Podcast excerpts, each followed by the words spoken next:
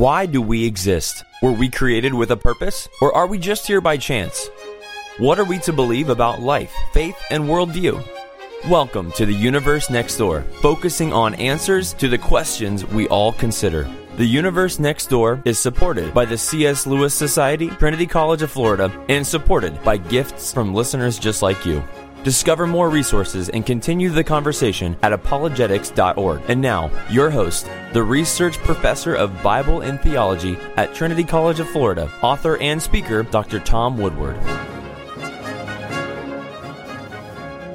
Welcome to the Universe Next Door, where today we are going to be diving into the farthest reaches of the universe and talking about dark energy a theoretical substance, a thing that is supposed to be driving the expansion of the universe, and not only expanding the universe, but accelerating that expansion. Somebody, Nick Shauna, is putting the pedal to the metal, they say, but oops, it may not be so true after all, right? exactly right. Yes.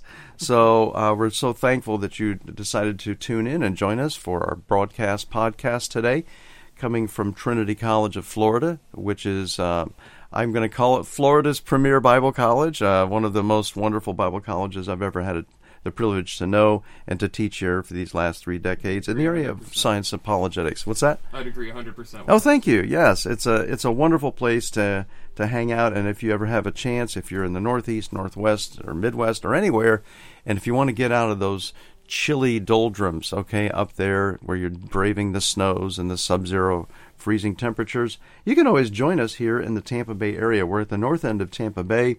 And if you want to come down, uh, just let us know ahead of time at apologetics.org. And our actual information at apologetics.org is the best way to contact us. That, again, is information, spell out the whole word, and then put at apologetics.org. And just let us know ahead of time, and we'll let you know when our classes on apologetics and science and the Bible are being taught. I'm teaching intelligent design and Darwinism, a course, Nick Shelna, that you had just last year. Did you enjoy that? Oh, I enjoyed every second of it. Yeah, it was a it was a, an exciting time. We actually had Jonathan Wells join us uh, through a live uh, speakerphone call. That was amazing.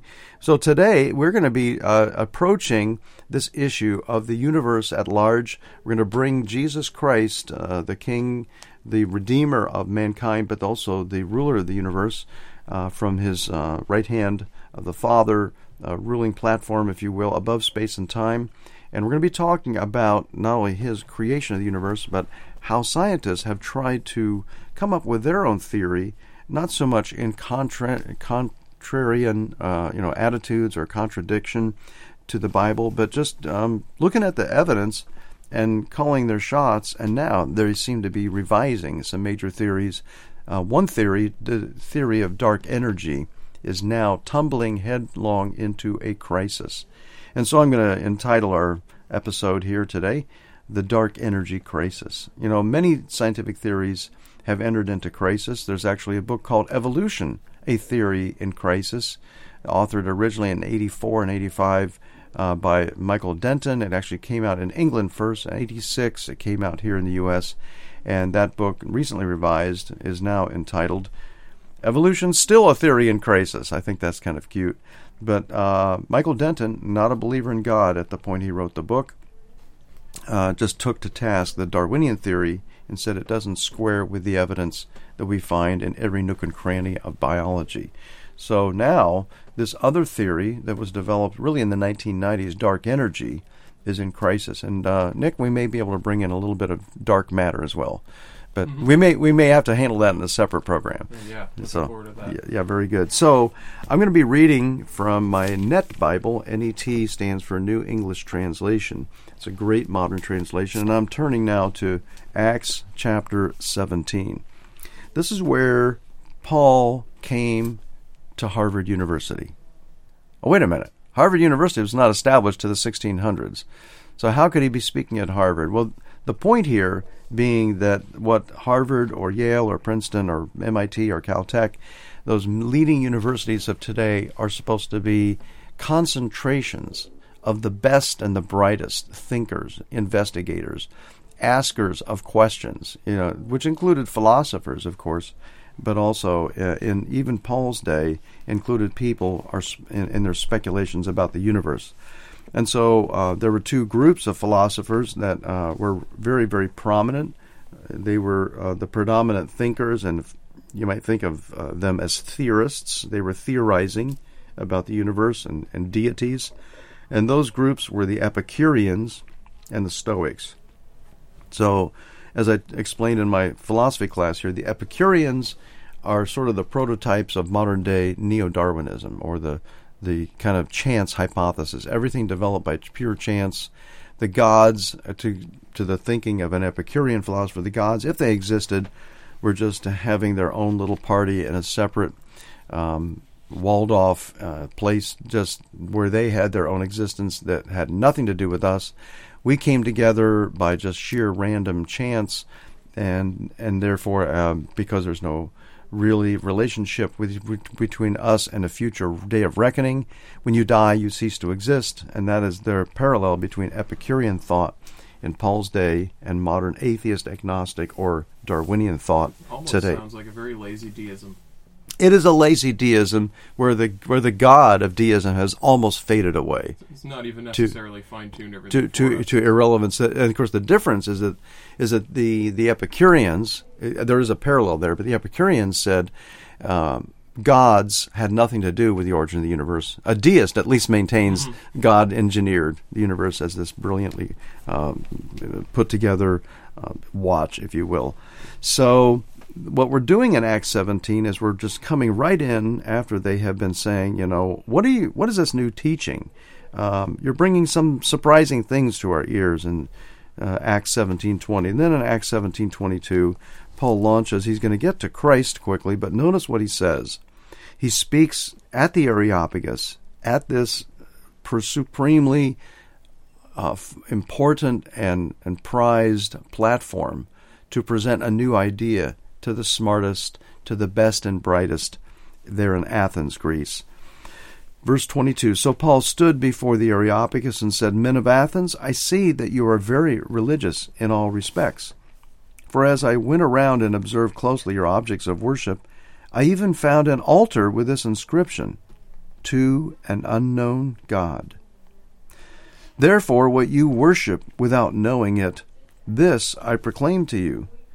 The God who made the world and everything in it, who is Lord of heaven and earth, does not live in temples made by human hands, nor is he served by human hands as if he needed anything, because he himself gives life and breath and everything to every one. From one man he made every nation of the human race to inhabit the entire earth, determining their set times and the fixed limits of the places where they would live, so that they would search for God and perhaps grope around for him and find him, though he is not far from each one of us. For in him we live and move about and exist, as even some of your own poets have said. Quote, for we too are his offspring. Now I'm going to stop right there for just a moment. I've read through chapter 17 of Acts, verse 28. And it's interesting that Paul, in beginning his presentation of the Christian worldview, his presentation that is going to culminate at Christ himself, he begins by reviewing the truth about creation. I think it's pretty significant, Nick. No, I, I think so too, and I think it's so interesting that Paul points out that God did these things so that people would seek Him. So know that God would seek him, yes. He's eager for a relationship. And he plotted, he almost planned down to the to the excruciating, you know, micro detail level of every nook and cranny of not just creation but history. He's talking about even how the set times and fixed limits of places where they would live. That's geopolitics. That's the evolution of modern geography and where the borders and boundaries are. So even geopolitics, you know, political geopolitical history is part of his plan for bringing people into that spot where they could hear and understand and respond to the good news of grace, of good of simple faith and trust in God brings back us from the brink of, of, of doom, the brink of judgment, Well, he's going to get to the issue of judgment because the Epicurean said over and over, there are no, you know, re- reckonings. There is no reckoning for humankind. So let's pick up the argument of Paul. We're just about three three verses from the end of this very short summary of the speech that Luke provides. Okay, so Acts seventeen twenty nine. So, since we are God's offspring, we should not think the deity is like gold or silver or stone, an image made by human skill and imagination.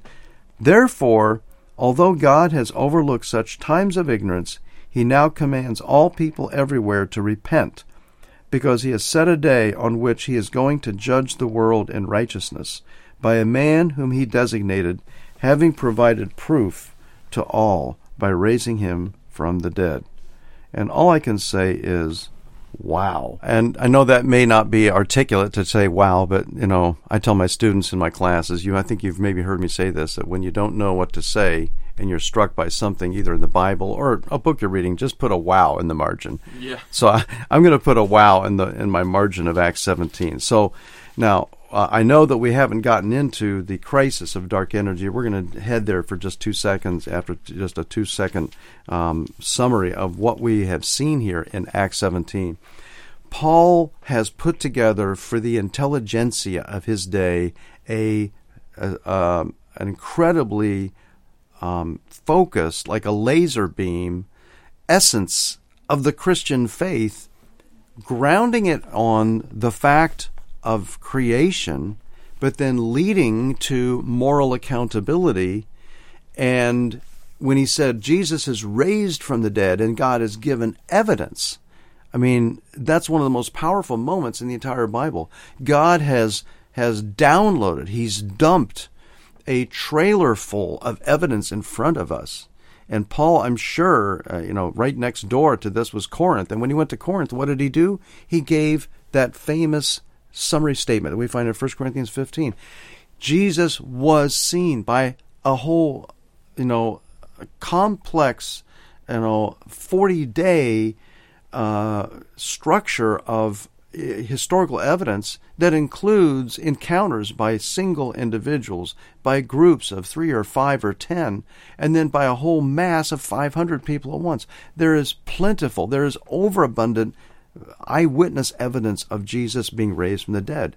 And Paul had probably been going over that evidence. Why? Because when they pulled him up to the Areopagus, they says, You're always talking about Jesus and the resurrection. And, the, and the, these are what two deities? And he said, "No, they're not two mm-hmm. deities. I'm just talking. I'm talking about Jesus who was raised, and there's a coming resurrection of the dead for accountability. So the Bible is very strong in the doctrine of creation, not just in Genesis, but here in Acts 17. Oh, by the way, John chapter 1 is powerful. Jesus, the Logos, is the one who created everything. Oh, that's right. Colossians chapter 1 identifies Jesus as the one who uh, not only is the head of the church, but he is the one for whom and by whom the entire cosmos was created. Oh, that's right. I think Hebrews 1 says something about this, doesn't it, too, Nick? I think we're on a roll. Yeah. Isaiah chapters 40 through 46. Just go through those six, uh, seven chapters. Isaiah 40 and then 41 through 46. They're just draped, they're just drenched with with uh, passages that exalt Yahweh as the one who created the universe from nothing and stretched it out.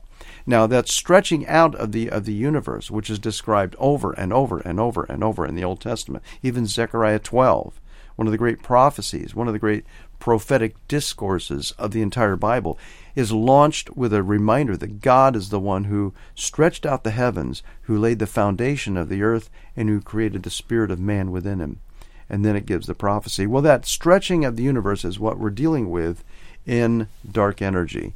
Now, dark energy, the idea of dark energy is really significant if you if you look at the stuff of the universe as a pie chart. Okay, the stuff of the universe as a pie chart. Well, in a pie chart, you have like this slab or this sliver, and you know, like if you do a pie chart of the religious inclinations of the U.S. right now, I think it's what uh, 60 70 percent say they're Christian and then like and then yeah something like that and then you have this growing segment it used to be 5% i think it's up to 20% which is uh, none of the above you know either atheist agnostic or no religion The nuns, they call it. Okay, so now let's switch our pie chart to represent not the makeup of, of U.S. population in terms of religious views, but the actual makeup of the universe. What is the stuff of the universe? Take an inventory of every atom, of every of every photon, you know, every bit of energy flying here or going. a little while. It would take a while to tally up everything. Yes, I and I've I've seen some inventories. That would be quite some inventory. Okay, but but according to the new dark energy view, which really was developed in the late 1990s to explain the weird discovery that distant quasars, these are strange, really really big and really really powerful objects out at the fringe of the universe, instead of just stretching out at a very high rate of speed, 80% of the speed of light or more, those quasars were actually accelerating. It's like it's like the, if they were a car, somebody was putting the pedal to the metal. You've heard that phrase before. Oh, yeah. yeah. So the acceleration uh, phenomenon was a shocker. And they said, well, that can't be true. So they went back and they checked it again. They looked at more quasars. No, these new instruments that, that were coming online in the 1990s were just showing these extended, uh, bizarre acceleration phenomena out at the fringes of the universe. Not so much in closer, but the further out you looked, the more the universe was not just expanding, the expansion was accelerating. And they're saying, oh my goodness, what do we have? And then they brought in a factor called dark energy, which is similar to Einstein's fudge factor called the cosmological constant which he admitted at one point that it was the biggest mistake of his life. I, th- I think that's so funny. That which Einstein said, the worst mistake of my life, has now been brought back into science, right? the, his fudge factor is back. I'm back. Okay, so um, basically, the cosmological constant, or, or, lambda, is sometimes referred to, anyway, uh, is is part of the equation, part of the interesting uh, complexity of this situation. But I'll just bring in that the idea for the last 20 years, let's say from 1999 to now, the beginning of 2019, if you went to a class and studied astronomy or astro- astrophysics or cosmology at any university or any college, they would say, okay, the best scientific data shows that 70% of the universe is dark energy. Look at that. You see my pie chart? See the green segment? Se- actually, it's over seven. Seventy-three percent is dark energy. 73%. Now we haven't even gotten to dark matter. I think we're going to have to deal with that separately, maybe next week. Yeah. We'll have the dark dark Oh, matter cri- crisis, crisis number two, or something like that. But let's just talk about dark energy. This theory was celebrated. Uh, two of the founders received Nobel Prize uh, prizes uh, just in the last, I think, uh, two or three years. And so now, all of a sudden, after you know shouting from the rooftops to every student that 73% of the universe is this mysterious vacuum energy that is like a it's like a an anti-gravity phenomenon arises from it. Isn't that weird? Oh, absolutely. Okay. So, dark energy in a headline I have from my favorite uh, creation evolution go to um, web platform to study this this news, the news f- f- flowing in from every uh, corner of the scientific world. Uh, is the the title says it's over. Dark energy was fake science. Okay. Uh, my friend um, Dave Coppedge at crev.info says this. I think this is really amazing. It's being called the worst theoretical prediction in the history of physics. Dark energy and its cousin dark matter are not showing up in any empirical tests. Let me repeat that. Dark energy and its cousin dark matter, and again, we haven't had a chance to get into that, but we, will- we'll get there, are not showing up in any empirical tests. This is big. Says David Coppedge, secular cosmologists have been teaching for nearly two decades that dark energy makes up uh, nearly 70% of the universe. Dark matter, another 28% of the universe, leaving only 4 or 5% as normal matter.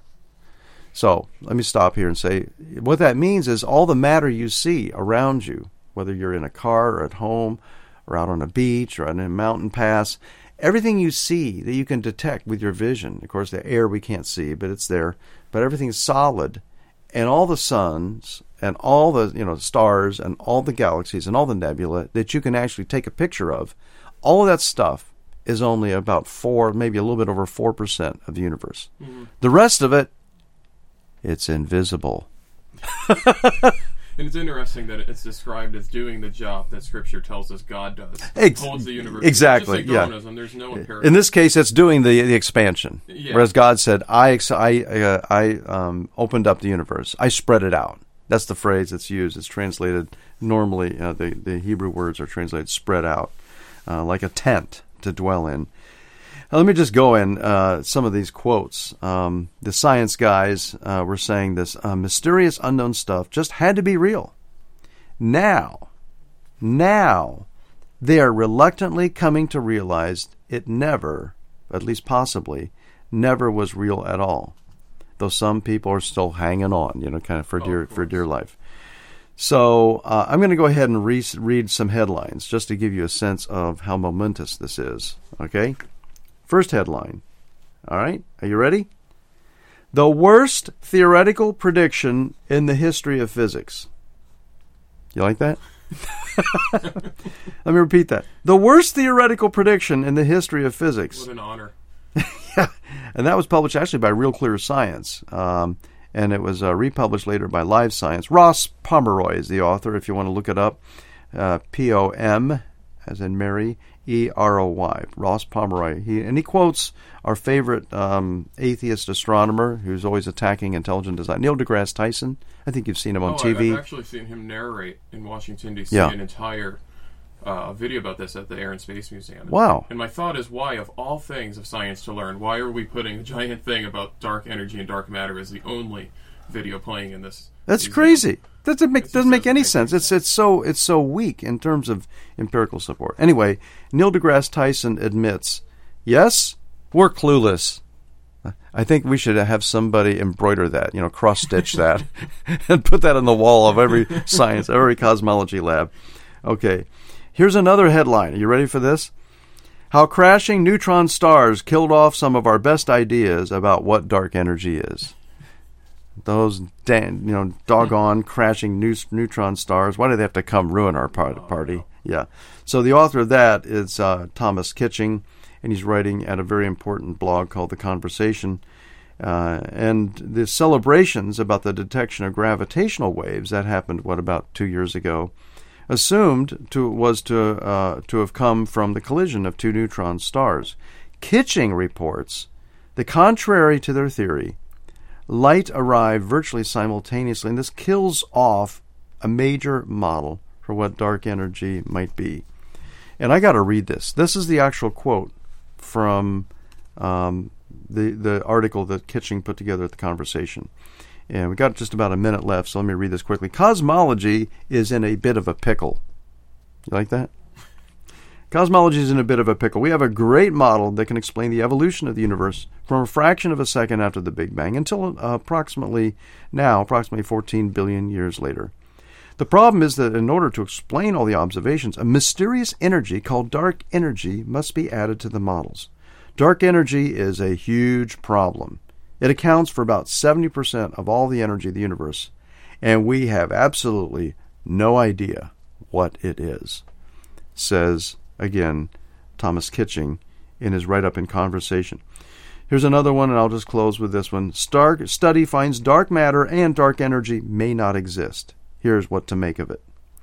That also was published in uh, the blog The Conversation, and the author there is a gentleman, Kevin Pimbblet. And so we're, uh, as we've been saying, we're looking at uh, the possible, at least, the potential or possible wreckage of a monumental theory that is collapsing in front of it. Now, what are we to make of this? I think the key lesson, the takeaway, is that God has told us all along, and that doesn't mean that science should not be used. Science should be used. But God has given us in Acts 17 and all through the Bible, the key truth is that God created this universe, and He created it for purpose, for you and for me to love Him and know Him.